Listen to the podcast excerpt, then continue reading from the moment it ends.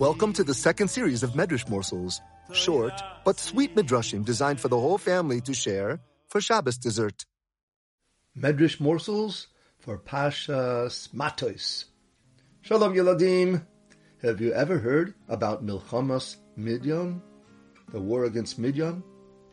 It's in this week's parasha. Midian was our enemy. Bnei Yisrael are the good ones. Midian are the bad ones. So it was a war between good and evil. Hashem commanded us to wage it. It happened while we were camping in the Midbar. Moshe Rabbeinu recruited 1,000 men from each Shevet to be soldiers. And each soldier had another man, a partner to daven for his success. So that's 12,000 warriors plus 12,000 daveners.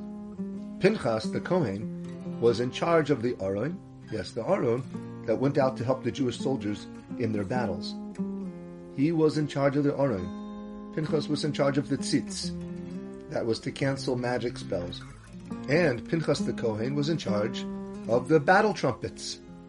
The Bnei Israel mounted a surprise attack, and we won a decisive victory. Every last male Midianite was killed, and not a single Jewish warrior was lost. We killed the five kings of Midian, plus Bilam, who happened to be in the war zone. We set fire to their cities and fortresses. And then the soldiers came back towards the Jewish camp. They brought all of the captured humans and the plunder and the spoils to Moshe and to Elazar HaKohen. Maybe you don't know what spoils are. A rule of war is that if you kill the enemy, you get to keep his stuff. That's called spoils, those, the stuff that you get to keep. Winning a war makes you rich. Do you know how much stuff there was? A lot! The Torah says that the troops had taken 675,000 sheep and goats, 72,000 cows, look in the Pasuk, 61,000 donkeys, and 32,000 humans, meaning slaves. But the Medrash points out something really remarkable, and it's a lesson for you and me. The Jewish soldiers did not take a single thing for themselves before asking permission the Torah makes special mention of this. It says, Vayikru as kol hashalol. All of the captured stuff, Vayavo'u el Moshe. They took it, yeah, but only to bring it to Moshe Rabbeinu.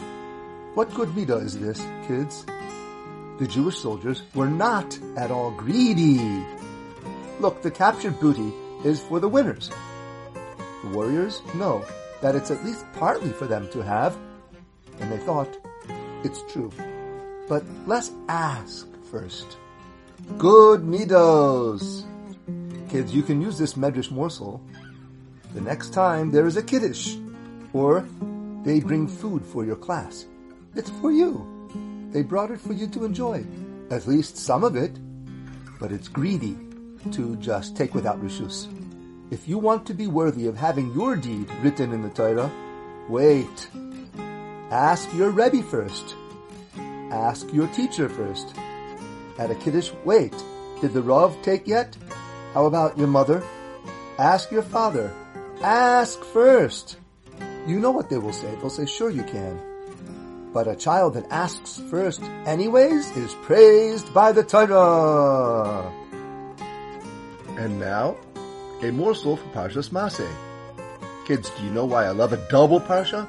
Because I get to pack in more Torah. Two parshas in one week. It's great. Two for one deal. Thank you, Hashem. So, a yid who is being chased, it should never happen to you, but if he's really in danger, is he allowed to be Mechalel Shabbos? Let's say the chase is going on on Shabbos. Running isn't allowed on Shabbos unless you enjoy it, or you're running to shul. And what if you have to run out of the Eruv? Can you carry? And are you allowed to run past the Tuchum Shabbos? Have you ever heard of Tuchum Shabbos? It's a mitzvah to stay within the boundaries of where you live on Shabbos, not to walk or hike 2,000 amos past the boundary. So are you allowed to do that on Shabbos if you're being chased? If it's the, there's a danger. The Medrash talks about this in Parshas Maseh. And the answer to all of these questions is yes you can and should run away to save your life, even on Shabbos. Yes, run for your life. There is a story when the Romans were making trouble for us in Eretz Yisrael, in, nor- in the north of Israel, is a town called Tzipori. Remember Tzipori? If you go on the website, you can hear a story about Yossel Balmum, who came from that city. It's a real city. And the Medrash says that in those days, when the Romans were in control of Eretz Yisrael, the Jewish leaders of the Kehila of Tzipori got some nasty mail from the Romans. Letters came to them from the Roman government. It said, You better watch out for us. The great Rav that lived at that time was the Tana named Rabbi Elazar ben Parta.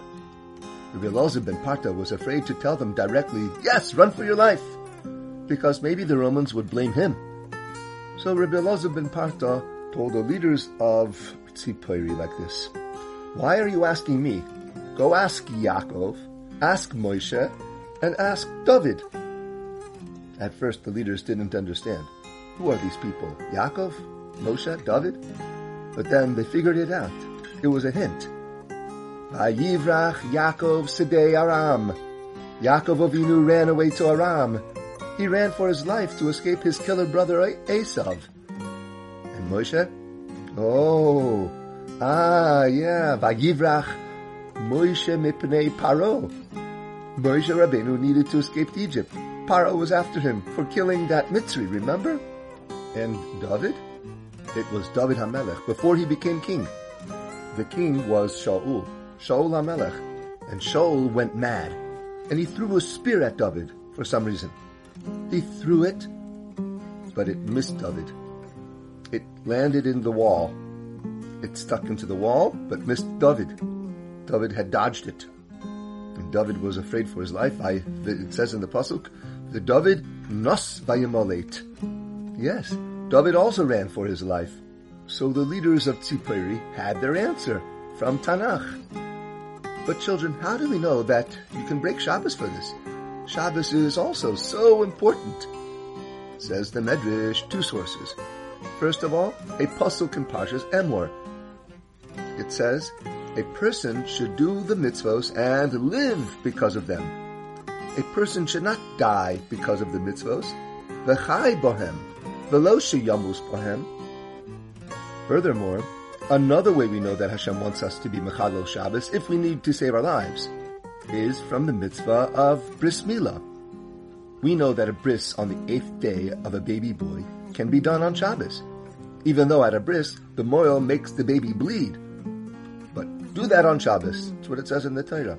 Hashem wants us to fix that part of the body on time, on the eighth day, even on Shabbos. That extra piece of skin, that, you know, the extra piece of skin that the moil cuts off is bad. Remove it by doing a milah. The milah makes blood come from the baby's private part. And memela, it's done. Now it's fixed. So think.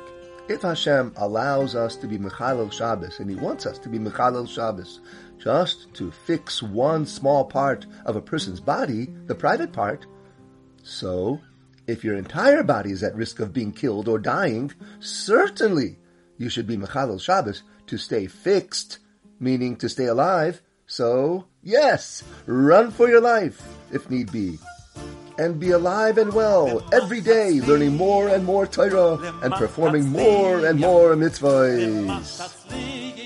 For more stories, visit our website, musarstories.com.